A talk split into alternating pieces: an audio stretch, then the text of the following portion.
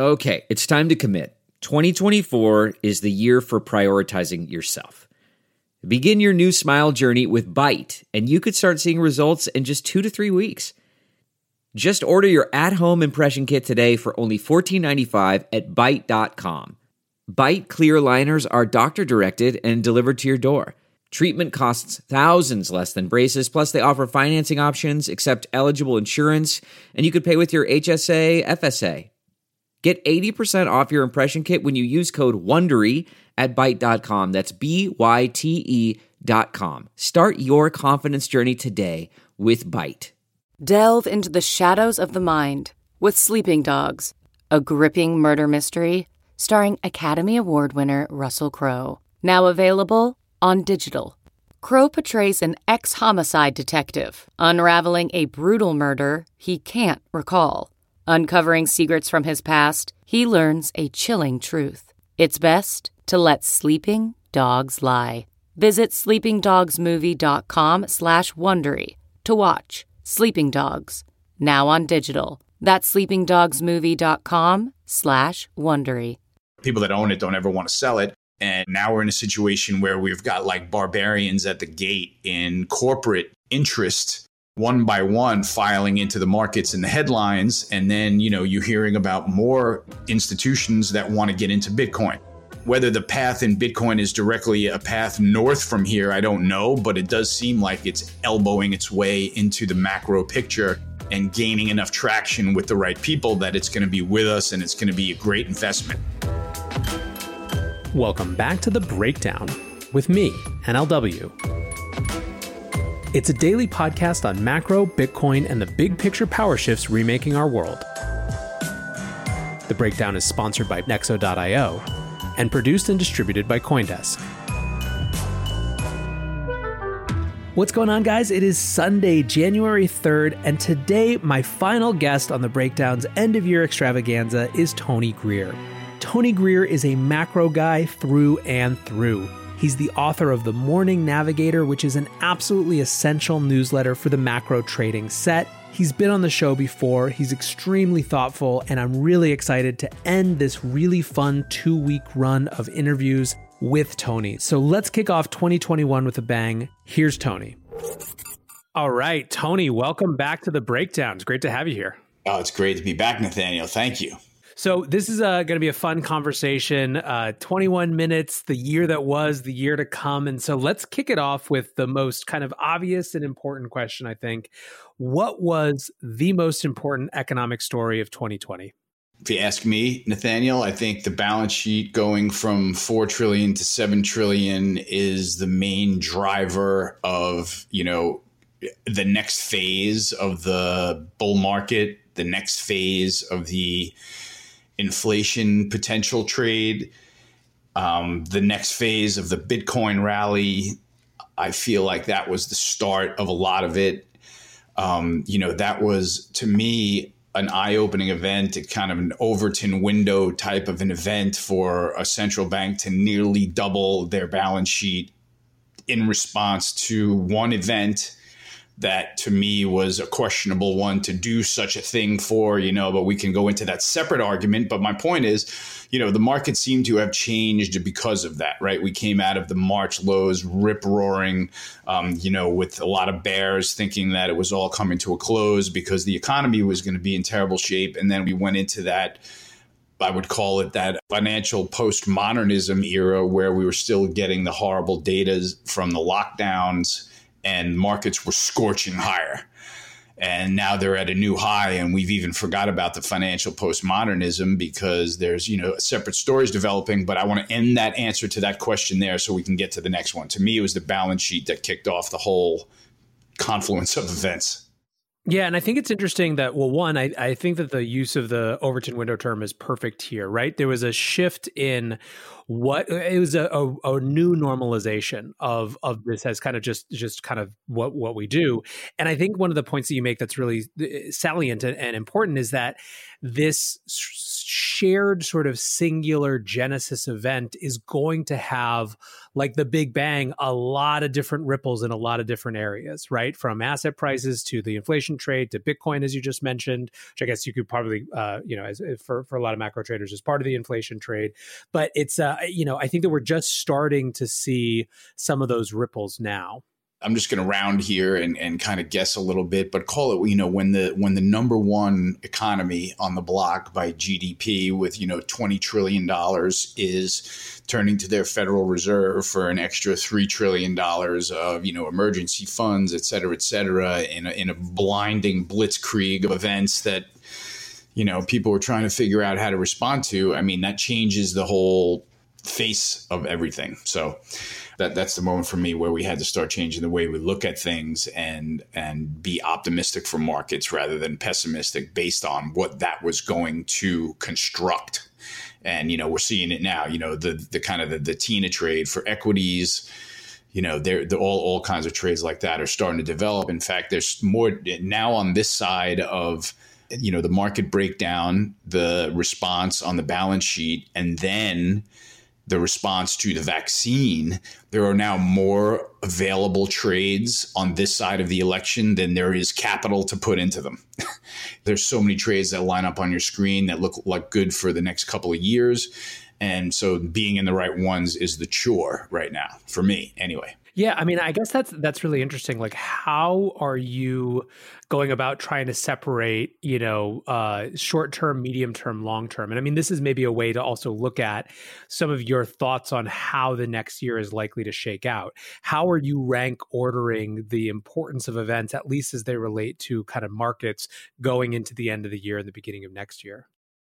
That's a good question. Well, I get I'll start with the sign that I have over my four screens that's staring me in the face that says the Federal Reserve is inflating assets, right? And so that's the sort of long term view for me. If I may, Nathaniel, it's kind of like, okay, man, you know, no matter what is happening and what has happened to the markets, evidence suggests that the Federal Reserve is still going to inflate assets, you know, and it's not going to be a linear path. That's the sort of view that I start from, you know, and then working into timeframes, then it's really everything else is just navigating. And, you know, then it kind of all falls into the same bucket for me, which is just navigating, you know, your time frame versus your entry versus sentiment versus things like that. If that's if that's fair to say regarding, you know, how how to get into these sectors, you know, watching which ones are performing and and and sort of figuring out by risk reward where to put your chips. And I know we're being vague, but it's kind of a broad question. You know, how do you rank this and then fit it into your trading mechanism? But I'm, I'm, I'm definitely leaning on the long term view that the Fed is inflating assets and that that's going to get the S and P up through 4K, and you know it's probably going to get a rise out of gold and out of Bitcoin and out of the industrial metal space and things like that that have that have been performing dramatically. And so, you know, the rest of it is figuring out which percentage wise gains you want to hunt from those sectors that have been held down due to the lockdowns, like the airlines and aerospace and defense and the banks and you know uh, entertainment stocks, cruise lines, casinos. You know which of those that have the most upside potential from here. You know that you want to be in. So that that's my conundrum right now is trying to figure all of that out.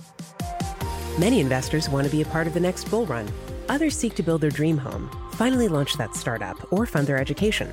Try Nexo's instant crypto credit lines and borrow against any major cryptocurrency with no minimum or maximum withdrawal amounts, no fees whatsoever, no credit checks, and flexible repayment.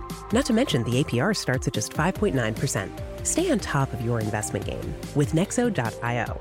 And remember, it's your crypto, your credit, your choice. Get started at Nexo.io.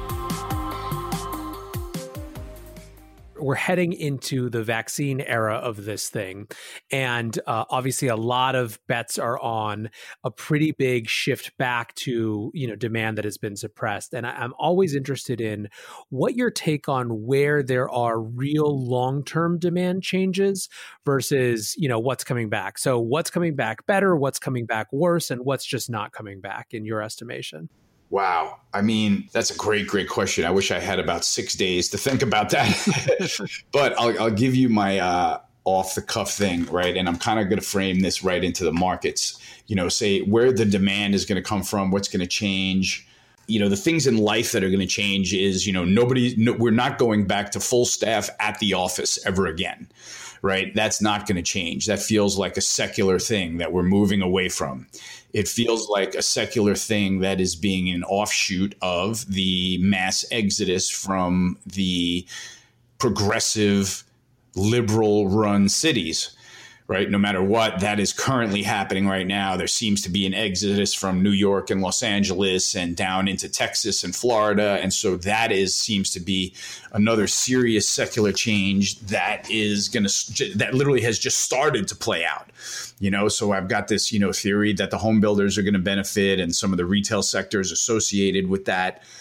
Um, so to me, that's kind of the standout right off the bat. This is what's going to be different on the even on the vaccine side of lockdown. You know, and then you know I'm concerned about. I'm really concerned about when I'm going to get it back, get back into a packed Madison Square Garden again for you know either a Ranger game or a Phish concert.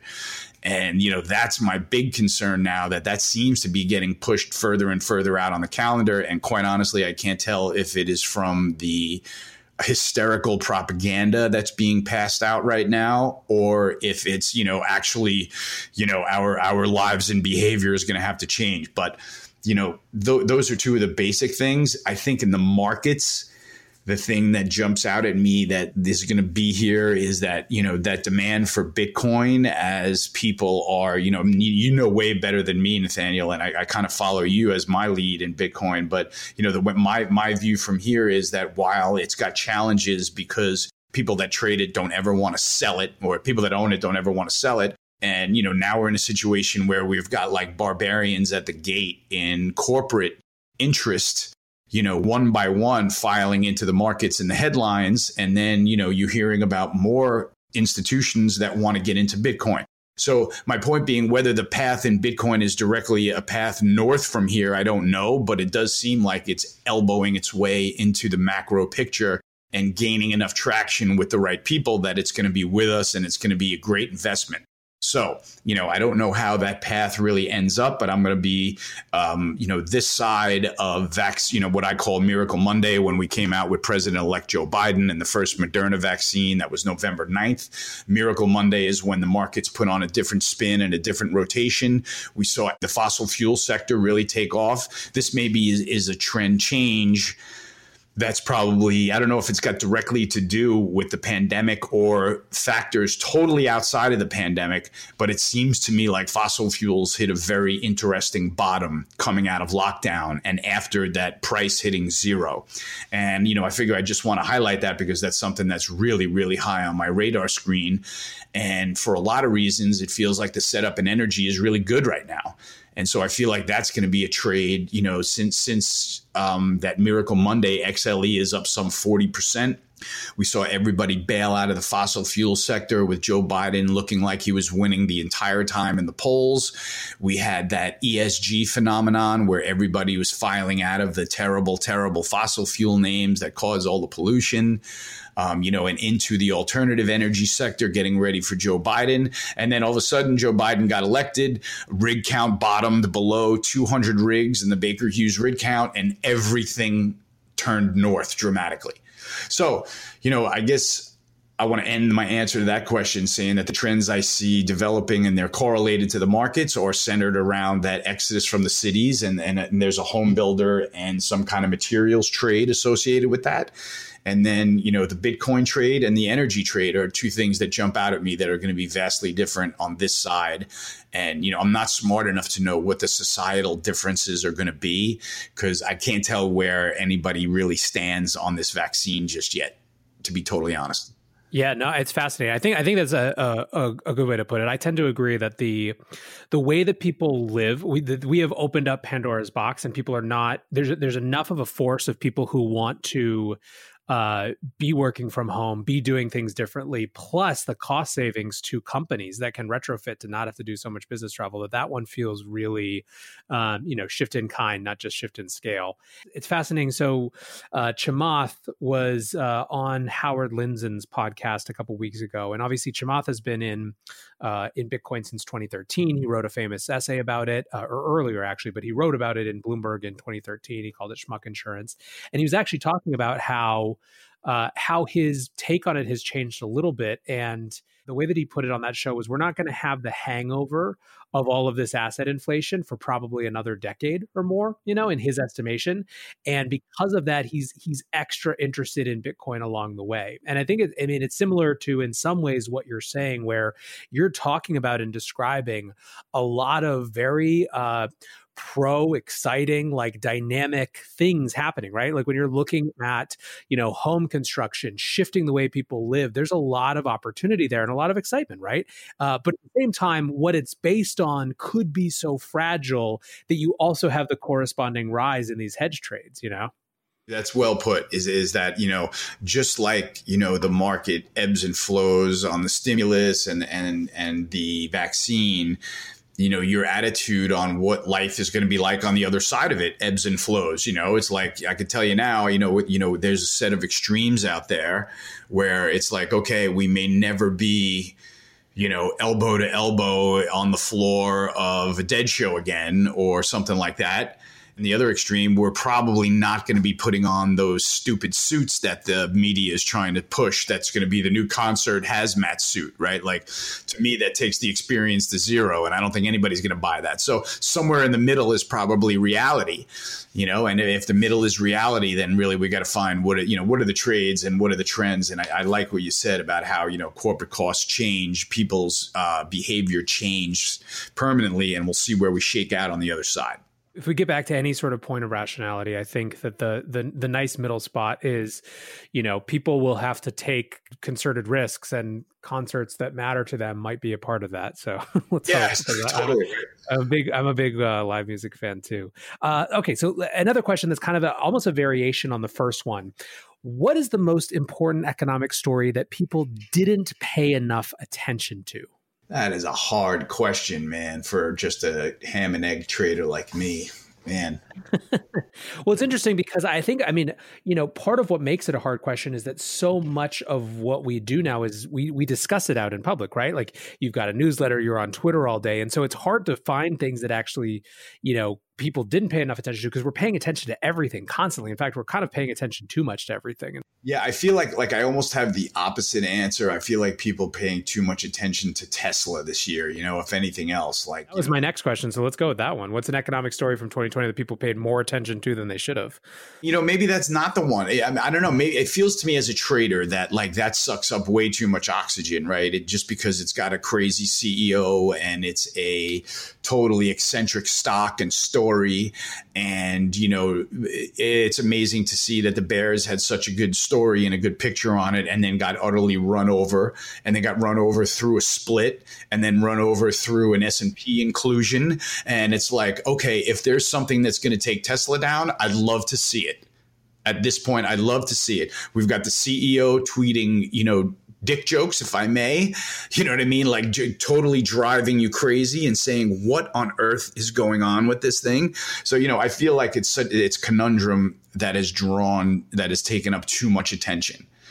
If it's something that an economic story that hasn't been widespread through the media channels, it is, you know, the Federal Reserve adding $3 trillion to their balance sheet in one year.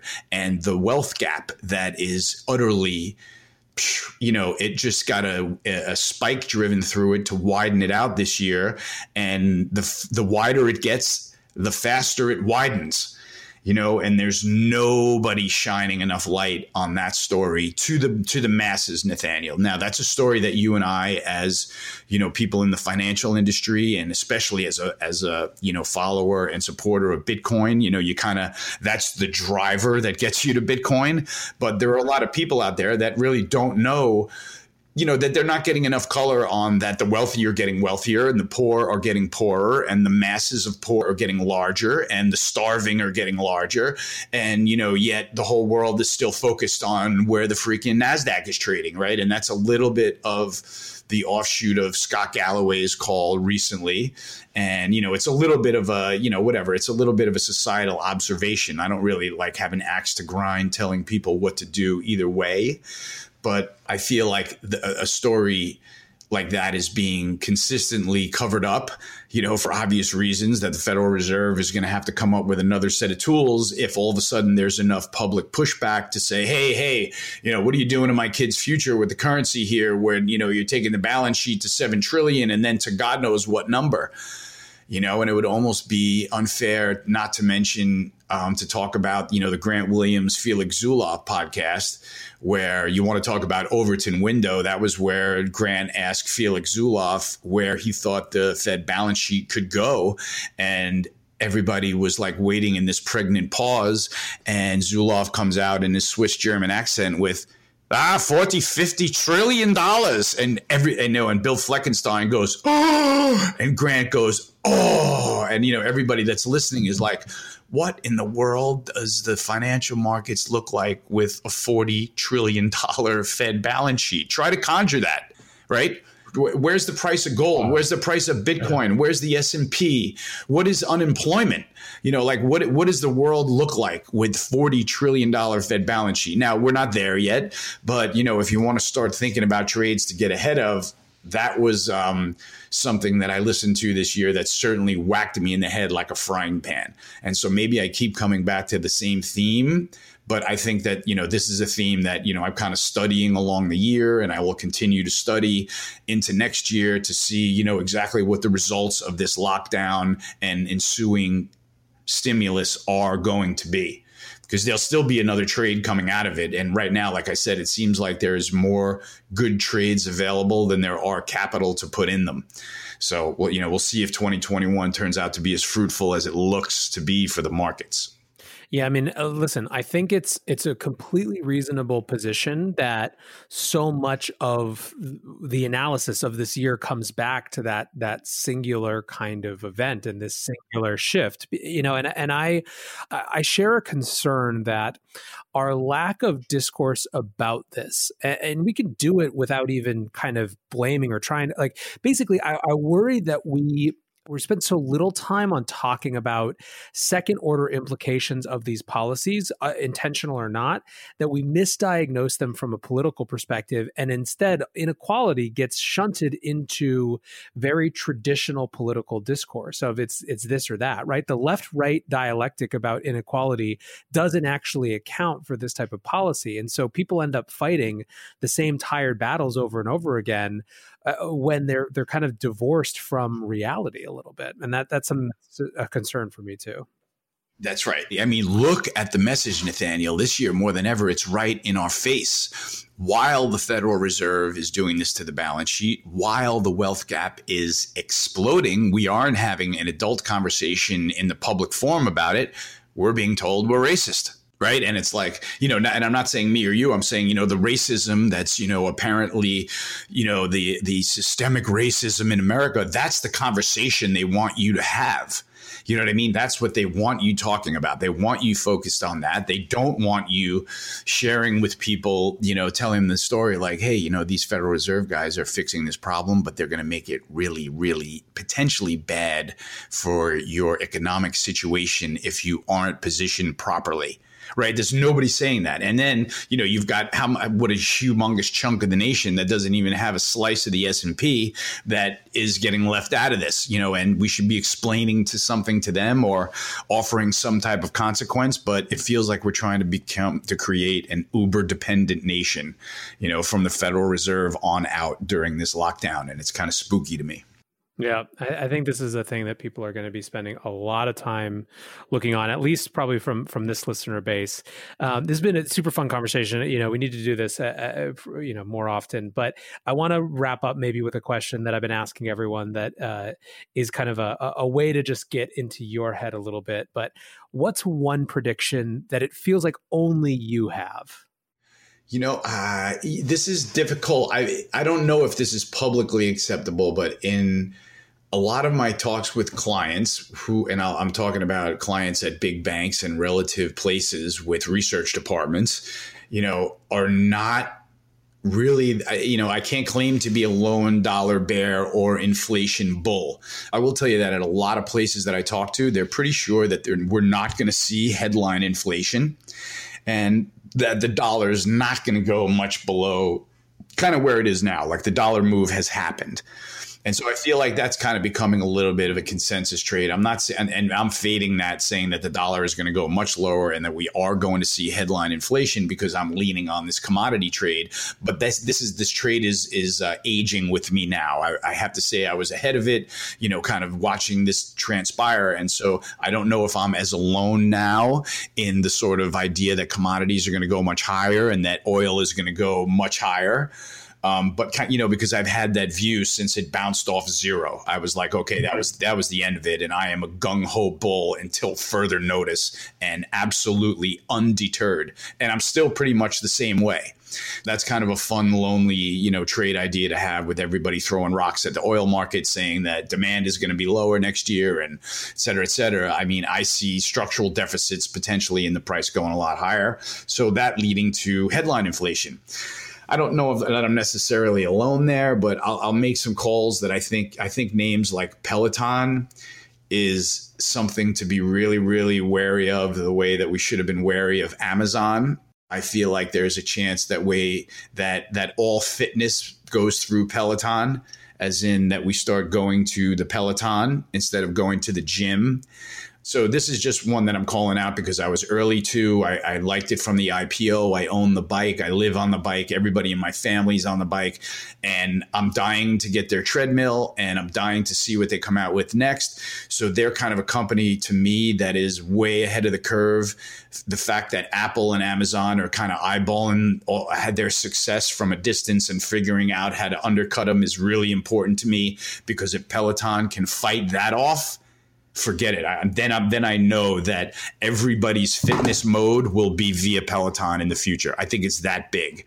You know, I think that everybody instead of going to an Equinox or a sport, New York Sports, the whole thing will be a Peloton, and you're going to go there to do every bit of training that you've got from CrossFit to marathon training to weight training, and it's all going to be centralized around a screen right? So anyway, that that's my idea. I don't want to drag through it, but I'm I'm insanely bullish that stock from a fitness perspective. Fun. I love it. Um, well, Tony, this is awesome. Always great to have you on the show.